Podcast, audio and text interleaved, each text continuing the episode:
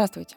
С вами подкаст «Большой город». По данным, полученным компанией Mars Pet Care, в российских семьях сегодня живет более 22 миллионов собак. И при этом большинство хозяев считает питомца э, ну, членом семьи, другом и даже ребенком. Поговорим о том, какие породы собак идеальны для содержания в городе, почему нельзя дарить ребенку щенка? Каким трудностям нужно быть готовым, если вы вдруг решили взять собаку из приюта? Ну и зачем дрессировать своего питомца? А у нас в гостях руководитель кинологического центра «Сокольники», инструктор-дрессировщик, национальный эксперт по дрессировке Константин Карапетянц. А разговор ведут Белла Ляуф и Евгения Карповская. В 2007 году вы с Владимиром Беляевым написали книгу где э, рассказали про правильное содержание собак в городе. Собственно, вопрос, а как правильно содержать собаку нужно в городе? Ну, книга, наверное, громко сказана, такая брошюра, такая чуть-чуть похожая на книгу, да? Угу. Володь Беляев юрист. Мало того, что он юрист, он э, тогда еще был э, владелец одной из своих собак, породы бультерьер. Такая суровая собака. Суровая, да. Он совсем не был суровым, очень хороший был пес. И Володя очень увлеченно с ним занимался э, и предложил мне помочь владельцам собак правильно сориентироваться в правовой теме, связанной с животными вообще, и с собаками в частности, да, по той простой причине, причине, что возникает очень много вопросов, которые владельцы собаками просто не владеют. Как гулять, как перевозить, как э, выстраивать взаимоотношения с э, соседями по квартире, по личной площадке, по дому, как общаться с людьми, э, будучи, если собака там без поводка и так далее. Да? То есть много всяких вопросов. Которые не все регламентированы. Которые не все регламентированы на тот момент были, да, и которые, в общем-то, ну, э, мы хотели э, осветить в виде тех актов законных, да, и подзаконных, которые, в общем-то, на тот момент присутствовали. На самом деле, если говорить о нашем городе, о Москве, то на тот момент был э, разработан один единственный документ, это правила содержания собак и кошек в городе Москве, которые, э, в общем-то, регламентировали определенный порядок э, содержания собак, содержания кошек, их выгула, занятий с ними и так далее. Да? Но есть еще, было еще много разных нормативно-правовых актов, которые Э, касается тоже животных, в том числе перевозки, там, э, лечения, передачи, э, прав владения и так далее. Да? Ну вот мы все эти подзаконные акты это издали вот такой вот сборник. Надеясь на то, что ну, он поможет каким-то образом владельцам немножко повысить свой образовательный уровень с точки зрения знания юридических основ. Потому что сам по себе процесс приобретения щенка, он выглядит очень просто. Первое – это договор купли-продажи. Второе – это метрика щенка, которую заводчик должен выдать на момент э, передачи щенка в руки будущего владельца. И э, это ветеринарный паспорт э, с отметкой о первой прививке, который должен делать заводчик своему щенку. И потом э, по метрике щенка уже можно определить, э, какой, какому клубу, какой федерации кинологической, какому кинологическому объединению, значит, этот заводчик относится. Если ничего этого нет, если этот документ фальшивый, это очень легко проверить на самом деле. И я бы, конечно, призывал всех, кто собирается приобрести щенка, но сначала каким-то образом советоваться с специалистами, как минимум, или с теми людьми, у которых уже есть породистые собаки. Они как раз подскажут, что нужно делать для того, чтобы все было правильно. А по вашему мнению, что нужно делать с беспризорными животными, с собаками? Нужно их пристраивать в семьи. Как? Нужна серьезнейшая, глубочайшая работа по пристройству бездомных животных в семьи. Объясню почему, особенно взрослую собаку. Если это щенок, на самом деле особых проблем не будет, потому что щенка можно под себя, что называется, воспитать, под себя, так сказать, сделать. Э, пригласив специалиста, там, обратившись к специалисту, можно э, соответствующим образом э, собаку и социализировать, и, так сказать, несмотря на то, что она беспородная. А вот что касается взрослых собак, то, как правило, у этих собак есть э, достаточно много всяких отрицательных опытов, да. Если собака жила на улице, а потом попала в приют, то она однозначно поберушка, да. И как бы мы ни пытались ее отучить, она все равно на земле будет что-то искать, потому что она к этому привыкла. Многие считают, взял собаку в дом, через неделю она вот уже должна быть нам благодарна. Слушайте, а, а почему она должна быть вам благодарна? За что? За то, что вы ее взяли, но вы поменяли одни условия содержания на другие. Никакой здесь благодарности не будет. Не надо ждать от собаки благодарности, не надо строить иллюзий относительно того, что она, ей должно быть стыдно, если она там себя плохо ведет, потому что мы же ее вот из таких кошмарных условий взяли в дом, а нам теперь по гроб жизни обязана. Ничем она вам не обязана. И не будет она вам обязана, понимаете? Она привыкнет, она научится, э, она узнает ваш распорядок, она вычислит, кто в доме главный, кто не главный, с кем можно и, так сказать, помериться силами. Она э, узнает, как можно спекулировать с членами семьи, с владельцем, да, она будет проверять на слабо там разных членов семьи. Манипулировать, в общем. Манипулировать и так далее, да. То есть она первое время будет э, в, полных, э, в полной растерянности, и ее нужно будет определенное количество времени просто оставлять в покое. Поэтому весь этот процесс иногда э, владельцы не выдерживают. А чисто сколько, психологически. Сколько он может занять? Месяц минимум. Месяц минимум. Через месяц собака уже начинает узнавать, начинает доверять. Самое главное – это доверие. Ну и плюс ко всему среда, да. То есть приютская собака э, с точки зрения гигиенических навыков, она не приучена ни к чему. Приютские собаки некоторые залезают в постель, особенно в отсутствие владельца начинают там устраивать, так сказать, свои разборки. Да? Это тоже бывает. Отучить можно, но не, все, не у всех это получается. То есть я не, не хочу э, никого пугать. Но если мы будем говорить правду по приютских животных, да, то э, большинство владельцев, наверное, будет готовы к тому, что м, встретятся с трудностями и будут пытаться изначально обращаться к специалистам и совместно эти трудности преодолевать. Проблем много. А почему люди берут собак из приютов? Казалось бы, ну, проще взять в заводчика, не знаю. Ну, потому что, во-первых, не у всех есть деньги для того, чтобы купить собаку. Средний щенок там в, в ценовой категории от 20 до бесконечности тысяч Это рублей. породистая собака. Породистая. А сейчас какая самая популярная собака? А, а сейчас, ну, я, я бы не сказал популярная, но вот из экзотики, наверное, это американский булли. Есть такая порода, э, такие, знаете, маленькие гладиаторы. Mm. На коротких вот, ножках? На коротких ножках. Сейчас популярны э, собаки породы корги. Корги, да. Потому что очень много рассказывали про английскую королеву, и, и очень многие говорили, что вот у меня теперь собака, как у английской королевы. Понимаете, многим это нравится. Когда показывают на, на, на наши там помодные тусовочки, да, и у, дамок, у дамочек на руках собаки породы ершистский терьер или э, померанский спиц, маленькие собачки, да, вот, то все тоже хотят быть такими же замечательными модными. и э, модными, и берут вот этих маленьких собачек. Поэтому э, сложно сказать, какая собака самая дорогая, но Можете хотя бы ориентиры? Э, От 20 тысяч. Простенький какой-нибудь овчареночек, да, который засиделся, может быть, у владельца, у заводчика, да, угу. по разным причинам. Ну, дальше там, вот овчарка там от 35 до 60 тысяч щенок стоит. Корги? Э, корги до 80. Булли от 100 не дешевые. Померанские шпицы, папильонные, там, георки, ну, 45, 50, 60, 80.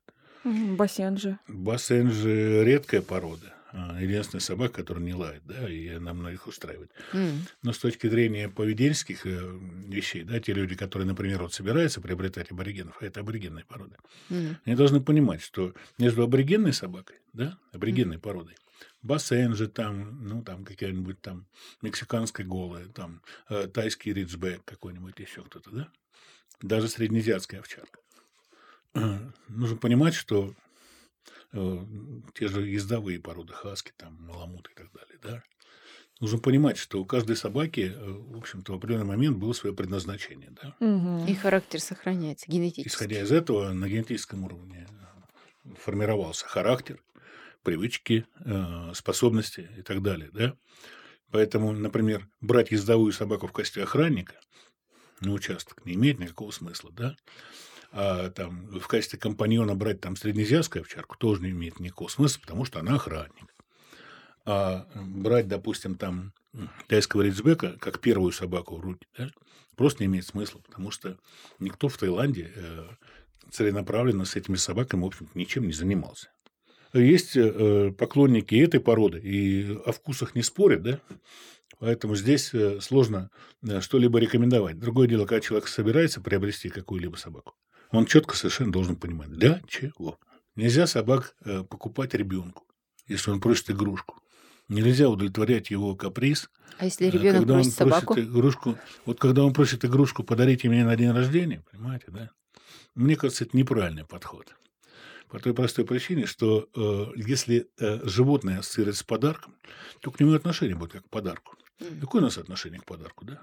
Ну, мы порадуемся вначале, да, потом мы какое-то время будем с этим подарком взаимодействовать. Потом он нам надоест, и мы его в лучшем случае, ну, если не передарим, то куда-то положим там на полочку, да.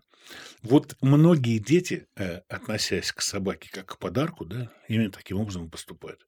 И вся дальнейшая забота, а собака живет там 12-13 лет, некоторые 15, да, ложится на родителей. Вот такой они себе подарок делают, понимаете? Ну и так далее. Поэтому, когда мы м, готовим ребенка к собаке, когда он нас сильно просит, да, мы здесь, на земле, должны с ним договориться. Значит, ты будешь делать это, это, это, это и это. Мы в силу, допустим, условно твоего возраста будем делать это и это. Но определенная часть забот, связанных с собакой, у ребенка должна быть. Тогда, ну, во-первых, мы воспитываем нормального гражданина с определенной долей ответственности за, за то дело, которое тебе поручено. А во-вторых, мы э, понимаем, что к животному будет отношение совершенно другое. Да? И когда человек приложит определенные усилия, мало того, увидит результат своих усилий, ну, то есть вырастет хорошая собака.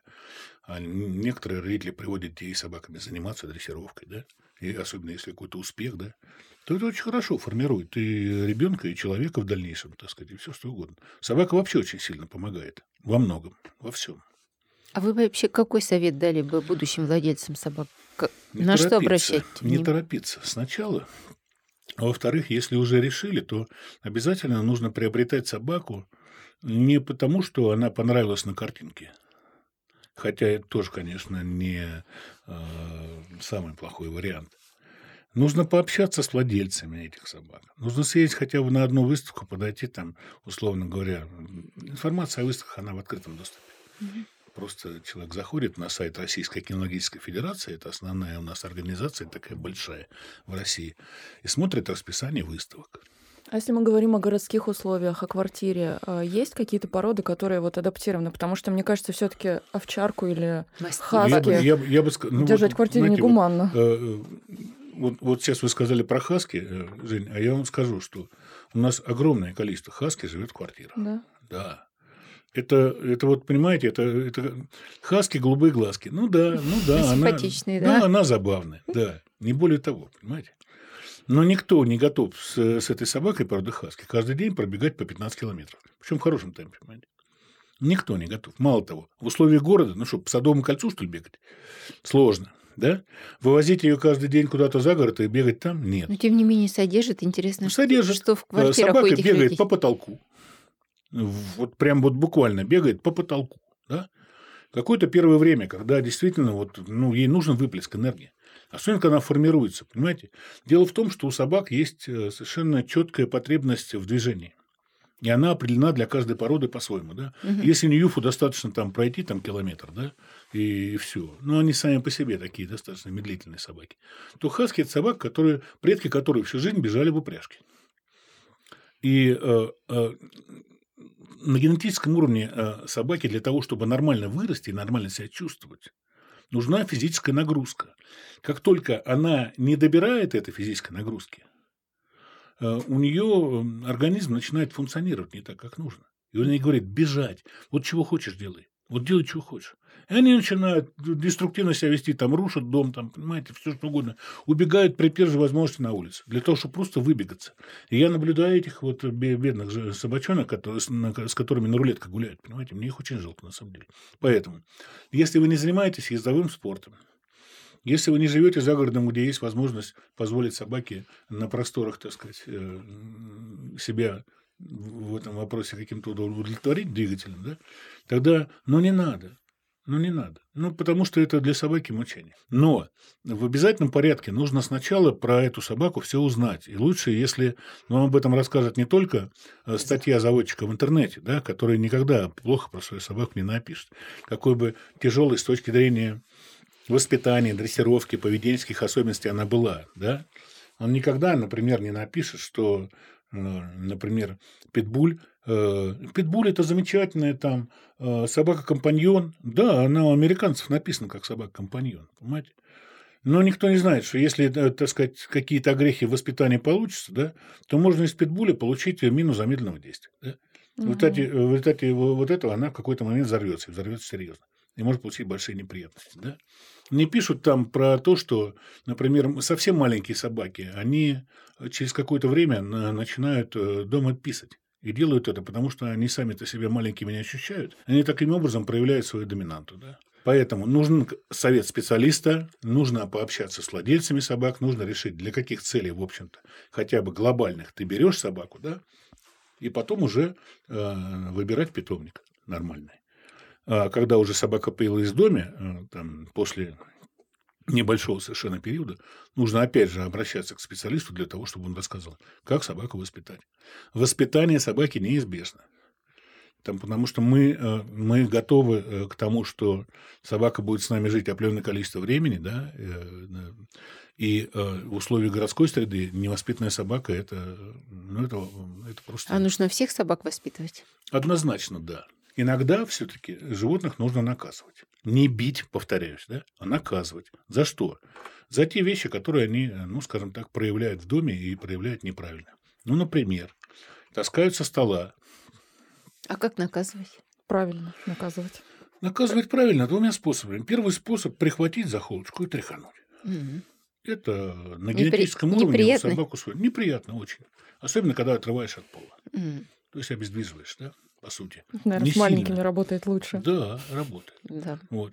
Ну или какой-то, как, понимаете, ведь э, не то чтобы сильно э, проявить себя каким-то образом по отношению к собаке, да, достаточно эмоционально быть настолько вот э, серьезно настроен к тому, что собака поняла, что э, продолжение следует, и продолжение очень серьезно. Ну вообще, кто в доме хозяин. Вот ожидая этого, да, и ожидая этого продолжения, собака просто исключает вот эти вот свои поведенческие какие-то неприятные моменты. Ведь, но э, существует порядок и правила, они, в общем-то, для всех собак одни. Наказание, оно э, приходит в тот момент, когда собака допустила провинность. И, мы, и собака совмещает это наказание с тем действием, за которое она, в общем-то, наказана. Да? Угу. И тогда она понимает, что это действие повторять не нужно. Среди собак Э, нет э, ни суицидников, ни желающих, так сказать, э, там, себя каким-то образом навредить, да, в отличие от прямоходящих, да, нет. Они гораздо достойнее и правильнее себя берегут в этом мире, да. Вот. У них вредных привычек. самосохранения. Определенных нет, да? Инстинкт самосохранения у них высочайший. Поэтому, если собаке что-то не удается однократно, да, то на второй раз это повторять не будет. Она будет искать другой путь. В общем-то, все животные так. Но это правда, что собак нельзя бить? И почему? Нельзя бить. А за что? Наказывать можно за какую-то провинность, еще раз повторяю. Ну, вот вот просто для профилактики, да, пойду-ка я его побью, пусть знает, что я сильнее. Нет. Это это э, внесет диссонанс в взаимоотношениях, не более того. То есть собака не понимает. Собака понимает наказание именно в тот момент, когда она совершила проступок.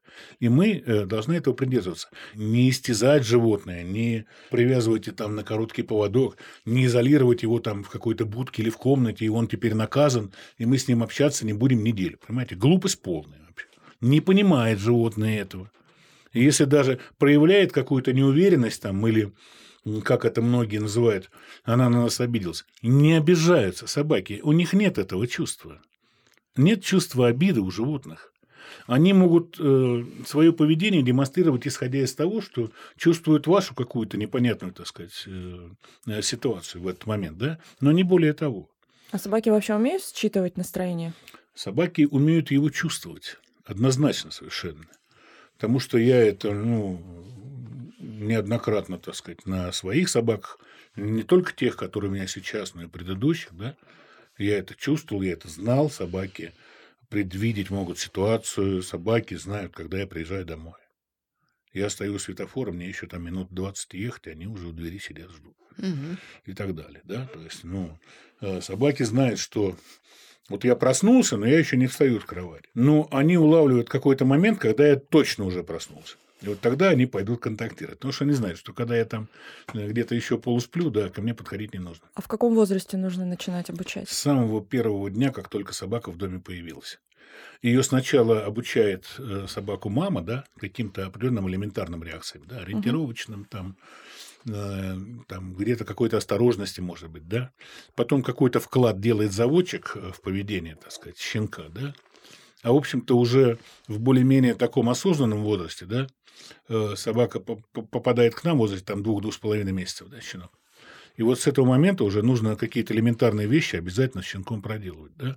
Я не говорю сейчас о какой-то такой уже глобальной дрессировке, но тем не менее вопрос, связанный э, с элементарными какими-то командами, воспитанием, адаптацией щенка, да. Причем мы это можем делать подспудно, просто общаясь с щенком, да, и давая ему какие-то понятия, существует понятие отбор поведения, да. То есть вот если мы увидели, что щенок что-то сделал хорошо, да, то, что нам понравилось. Ну, например, ну, в первое время мы не гуляем с щенком, пока привычная компания доходит. Сходил mm-hmm. на пеленочку, да. Мы его похвалили, ему это понравилось. Например, заигрался, а потом встал, ушел и лег к себе на место, да. Мы его тоже похвалили. Мы там сказали ко мне, да, он прибежал, и мы, мы ему за это дали лакомство. Мы его тоже похвалили. И вот на этих каких-то элементарных вещах в результате отбора поведения строится, в общем-то, э, правиль, правильная работа с собакой и в дальнейшем ее правильное воспитание. А когда э, многие считают, ну вот я сейчас э, возьму плетку, да, буду ей вот махать, да, и собака меня будет слушать. Не будет.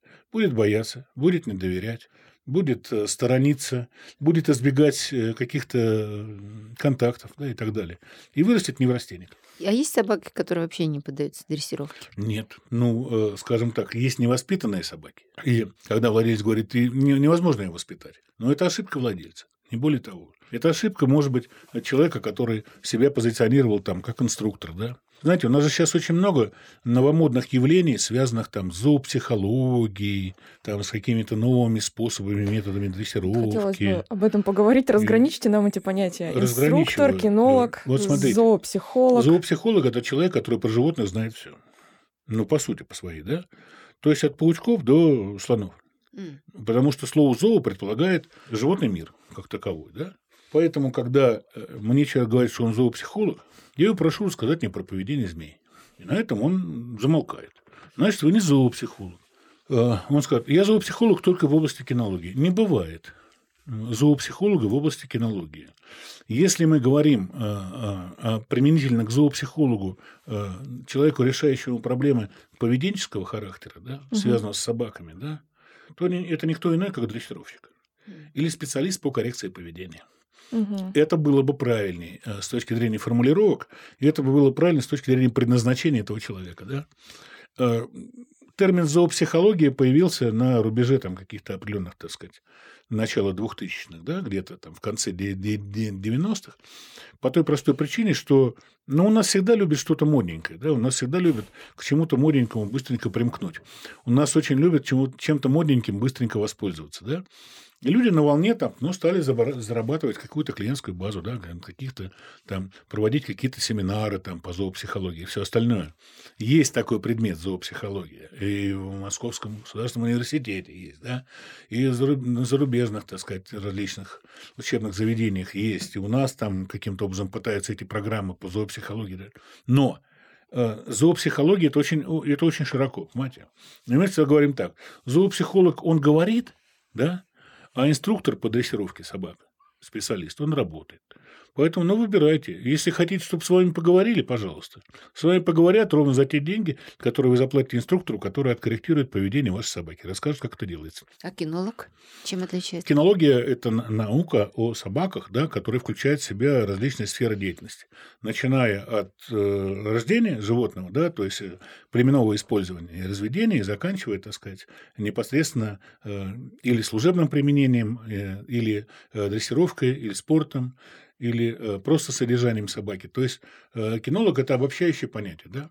Зоопсихолог-кинолог вот быть не может. Да? Если ты кинолог, то ты кинолог. Если ты зоопсихолог, ты зоопсихолог. Но, как правило, так сказать, все-таки э, кинолог понятие такое более расширенное. То есть это человек, который в кинологии знает очень многое и ориентируется в различных областях, связанных с кинологической деятельностью. Вот это кинолог, да?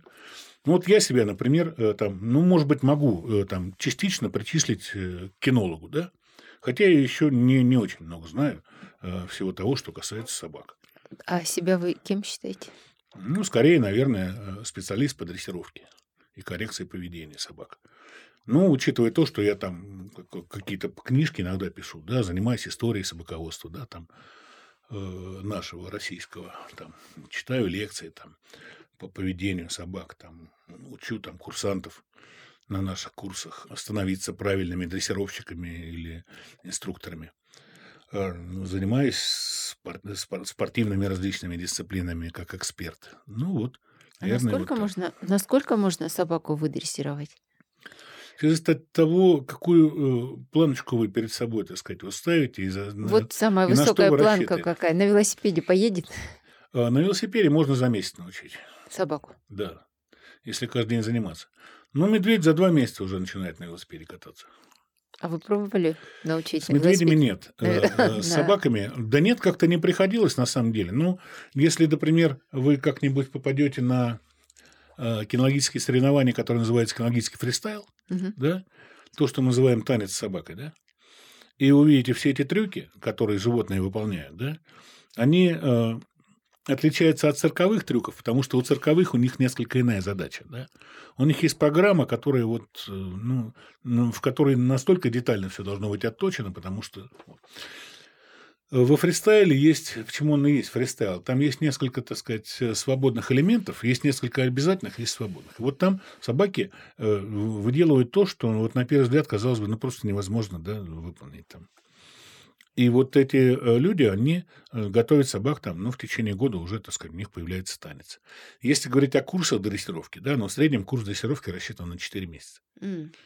При э, одном занятии контрольном, там, условно, да, на дрессировочной школе, и шести занятиях с собакой дома.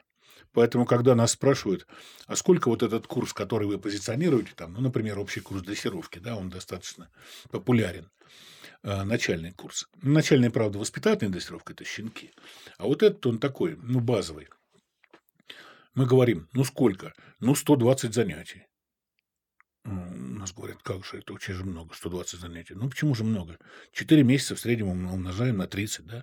Получаем 120. А так еще и дома надо заниматься. А как же? Конечно, дома надо заниматься. Потому что все, что происходит в кинологической школе да, или на учебно-дрессировочной площадке, это встречи с инструктором, это общение, это, э, назовем так, контрольная работа, которую вы в течение недели дома с собакой выполняли. Поэтому э, для того, чтобы стабильно собака работала, минимум 20 минут в день ей нужно посвятить э, для каких-то упражнений дисциплинарных, если мы говорим о дисциплинарных упражнениях.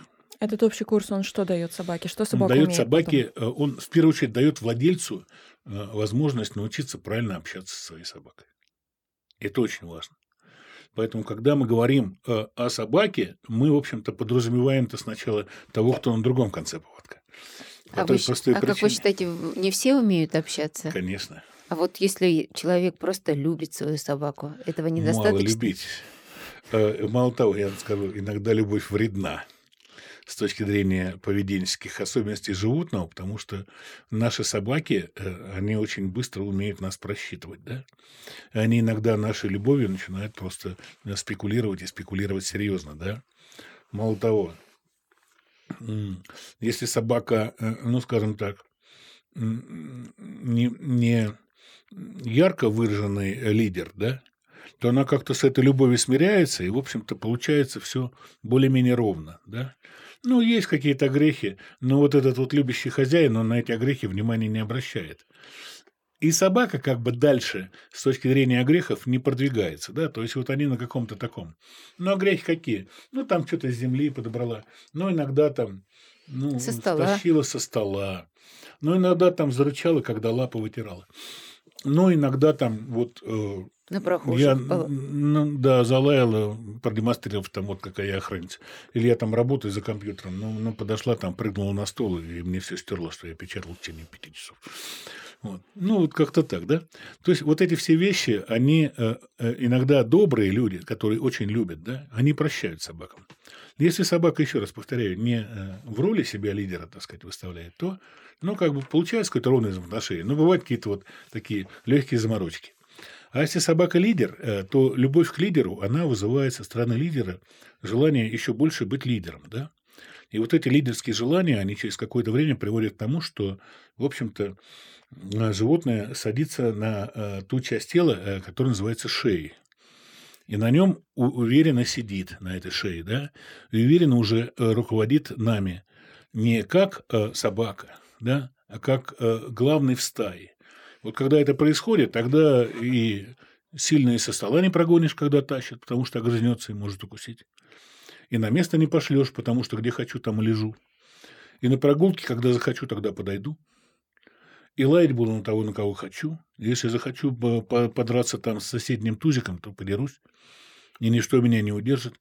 Если хочу тянуть на поводке, то буду тянуть на поводке. И никакие команды рядом мне не нужны. И это тоже иногда происходит из-за любви. Любить нужно, но нужно понимать, что собака для нас, а не мы для собаки. А как вы считаете, какая в Москве доля людей, э, владельцев собак, которые обращаются к специалистам Я по думаю, процентов 15, Мало. 20. С точки да? зрения дрессировки, да. А в чем проблема? Люди не хотят Знаете, или в чем дело? специалистов не хватает? Здесь очень проблема-то она глубокая достаточно.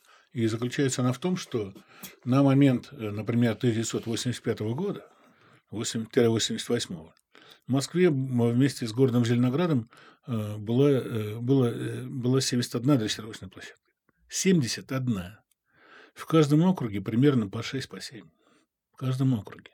А сейчас? А сейчас 20. Всего? Да.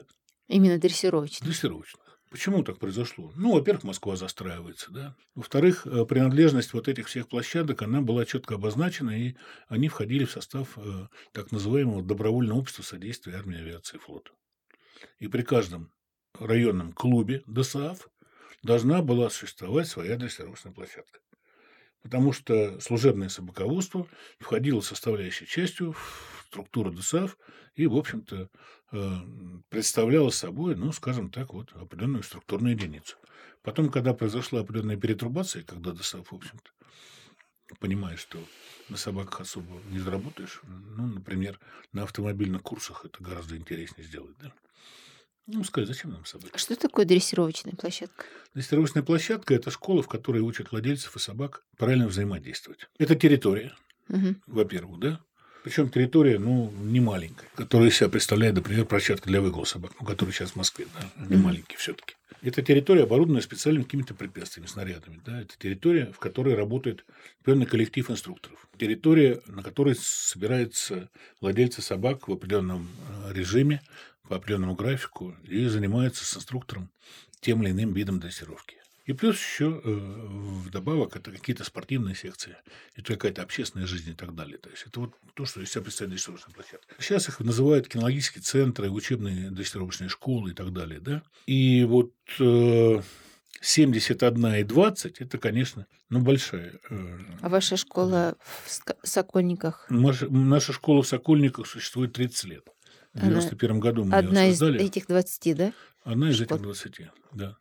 Но э, мы уже тогда ее создали э, в отрыве от добровольного общества содействия армии и авиацифлота. Понимая, что нужно делать свою школу, и мы открыли просто свое дело. Mm-hmm. Создав это сначала на базе товарищества с ограниченной ответственностью, была такая форма, да, сделав вот эту дрессировочную площадку, структурной единицы, и зарабатывая деньги где только можно для того, чтобы ее раскрутить, обустроить и так далее.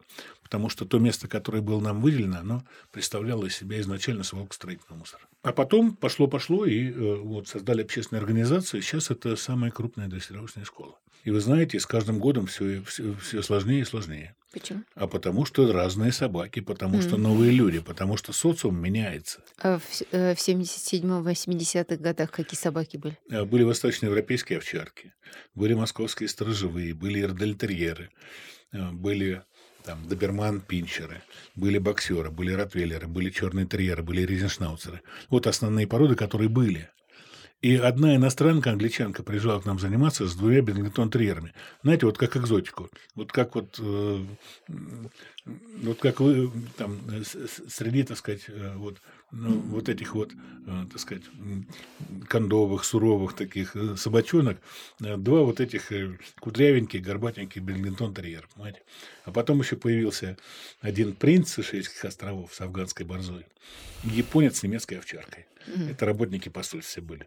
Ну, в общем, интересно на самом деле. А, а меняется породный состав очень сильно, да? Тогда не было лабрадоров, а их сейчас очень много, да? Не было вот э, маленьких собак. Их сейчас очень много. И поэтому, э, ну, сложнее стало работать, потому что и люди ведь стали совершенно другими. Менее ответственно стали. Менее? Да. Почему-то думала, что наоборот. Знаете, почему-то человек считает, что заплатив ну, совсем небольшие деньги за дрессировку, да, учитывая то, что мы общественная организация, мы не ставим перед собой целью там, какого-то глобального заработка, да, мы рассчитываем ровно столько, чтобы нам хватило на содержание школы, там, на какие-то определенные поощрения инструкторов и так далее. Не более того. Э, потому что ну, у каждого инструктора есть своя основная работа, где он получает зарплату. Это во-первых. Да? У нас есть два штатных сотрудника, э, это бухгалтер и президент организации, да, ну, который в штате, и все. И многие считают, что вот если я уже пришел, да, то у меня уже все и так должно получиться. Многие считают, и считают ошибочно, что достаточно э, сделать так, с кем-то договориться, отвезти собаку на месяц, а потом через месяц приехать и забрать ее в лучшем Ну, по сравнению с теми, кто вообще не ходит, наверное, они все-таки более ответственные. Ну, наверное, да, э, безусловно. Но э, весь вопрос в том, что как-то немножко по-другому люди стали вообще относиться ко всему, в том числе и к собакам, да. Я бы даже сказал, что сейчас больше появилось какого-то очеловечивания, понимаете. Mm. Какие-то вот там одежды, какие-то там. Тапочки. Какие-то тапочки, там какие-то кепочки. Вот. На немецкой овчарке комбинезон увидеть там лет 20-30 назад, ну, это нонсенс вообще. Э, но, тем не менее, все равно человек поменялся. Владелец собаки поменялся. Я не могу сказать, что в худшую сторону, они просто стали другими. Поэтому приходится и работу свою перестраивать, и немножко по-другому с людьми разговаривать. Дети стали другие. Владелец приходит начитанный, э, забитый, забитый совершенно головой статьями из интернета, понимаете, которые не всегда, наверное, удачные, эти статьи. Не всегда написаны теми людьми, которые, в общем-то, глубоко понимают сам процесс. Потому что читать блогеров, понимаете, я, я этого не делаю, потому что я расстраиваюсь, мне хочется вступать в полемику, а на вступление в полемику нет времени и так далее. Поэтому мы как-то стараемся вот держать школу и понимаем, что вот, вот, вот с этим количеством людей нужно очень честно отработать, да, и нужно сделать так, чтобы, во-первых, человеку все это понравилось, раз, чтобы он был доволен своим животным, два, чтобы животное было довольно, три, и чтобы э, э этот человек порекомендовал другим людям тоже прийти. Это mm наша основная цель, потому что нам хочется, чтобы больше было и воспитанных собак, и грамотных владельцев. Поэтому а как вы здесь... считаете, можно разрешить собаками заходить в магазины, в кафе, либо вот э, выходом будет организация какого-то док-паркинга? Ну, ну, э, док-парк это хорошо. Да? Да. Док-парк это здорово, док-парк это очень приятно, док-парк это, ну, на самом деле такая забавная тема, и она, она будет работать, да? Одно время пытались на Даниловском организовать. Пытались. Одно время пытались там из Перова, там инициативная группа тоже что-то подобное сделать, да. Но на самом деле я вам скажу так. Э, у любой инициативы э, должны быть помощники, и любую инициативу ну, нужно, чтобы кто-то поддерживал, понимаете? Особенно на уровне, так сказать, э, правительства и так далее. Если этого не делать, то вряд ли что-то получится. Во-вторых, у нас владельцы почему-то делятся на Э, какие-то вот разные категории, и мы вот, э, и те люди, которые приходят к нам заниматься, да, мы через некоторое время э, видим в них своих единомышленников. Мы очень быстро как-то у нас получается установить с ними контакт. Да? То есть вот есть клуб по интересам, люди собрались, и нормально, так сказать, пошел контакт. И люди уже знают, что нужно делать вот это, нужно вот это, здесь нужно за собаку брать, здесь нужно пройти мимо, обязательно ее взять на поводок, чтобы не напугать ребенка там, да, или там, если э, там ты едешь, э, ты хочешь ехать в лифте, и в лифт зашел там ребенок или бабушка, да, и ты знаешь, что твоя собака может зарычать, напугать, пропусти этого человека, пусть он уедет один, ты поднимешься потом и так далее. То есть элементарных вещей даже многие люди не понимают. Они не понимают, что на другом, повод... на другом конце поводка с ними животные. И животное иногда может вести себя непредсказуемо. А особенно, если ты его до конца не понимаешь, если оно тобой от начала и до конца, что называется, невоспитано. Даже э, самый уверенный владелец и даже самая дисциплинированная собака в какой-то момент может произойти ситуация, когда и собака, и владелец, так сказать, не могут этого ожидать. Масса ситуаций. Ну, когда там э, проходящий мимо ребенок взял и, и сунул, так сказать, палец собаке в ухо, да? Ну, например, да? как вариант. Или там э, проходящий мимо пьяный человек взял и просто ногой собаку ударил. Ну, все что угодно, понимаете? Э, ну, и поэтому нужно быть тоже к этому готовыми. И если мы держим животное в доме, да, то мы должны понимать, что мы уже становимся другими людьми не такие, как мы были раньше. Да? Потому что вот э, сразу ваша жизнь меняется на до, до собаки и, и, и после. Да? Угу. Вот когда у вас появилась собака, у вас жизнь поменялась. У вас поменялся график вашей жизни. У вас поменялись взгляды, у вас поменяли, поменялся круг знакомств, у вас поменялись э, отпускные возможности, у вас появились новые затраты, еще много-много чего, да? Но при всем при том у вас э, масса положительных эмоций у вас э, биооболочка, которую собака создает. Кстати говоря, э, польские товарищи э, провели очень много экспериментов и, в общем-то, вполне себе доказали, что те люди, которые держат дома домашних животных, в настоящее время менее подвержены заражению вот той самой заразы, которая называется коронавирус. Собака создает у человека иммунитет. дополнительный иммунитет и, в общем-то, у, человека, который держит животных, гораздо больше антител, которые могут сопротивляться этой гадости. Спасибо вам большое. Спасибо, что позвали. А, Константин, спасибо большое за разговор. А, напоминаю, это был подкаст «Большой город», подкаст программы мэра Москвы «Мой район». До новых встреч.